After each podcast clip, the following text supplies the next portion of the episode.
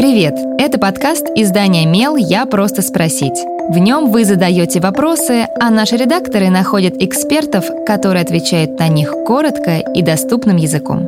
С вами Кристина Бедняк, продюсер и ведущая этого подкаста.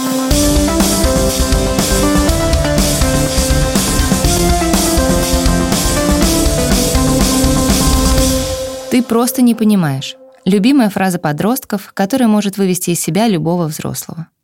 Но что, если сам родитель заканчивает любой спор словами «вырастешь, поймешь»? Как ребенку отстоять свое право на самостоятельность? Разобраться помогает детский психолог Ксения Несютина. Мне 12 лет.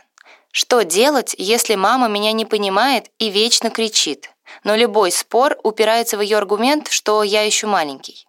Подобные конфликты могут возникать в результате несовпадения ожиданий и реальных ощущений. Ситуация, когда родители считают, что ребенок еще нуждается в контроле и опеке, хотя это объективно не совсем так, может быть связана с тревогами и грустью по поводу его взросления.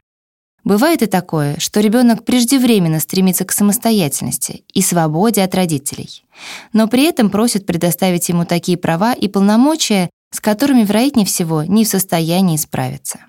Если ребенок хочет, чтобы мама относилась к нему как к взрослому, он может попробовать вести себя как взрослый. Например, взять на себя ответственность за учебу или домашние обязанности.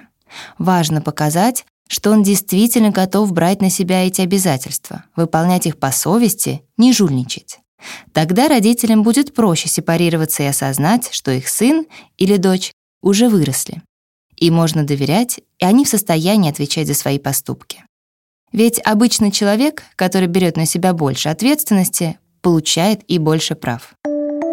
Задавайте свой вопрос Мелу, а редакция найдет того, кто сможет на него ответить. Пишите в наши соцсети или на почту feedback mail.fm. Мы не раскрываем имена, так что вопросы могут быть любыми. А еще ставьте нам оценки и оставляйте отзывы. Так больше людей узнают про наш подкаст.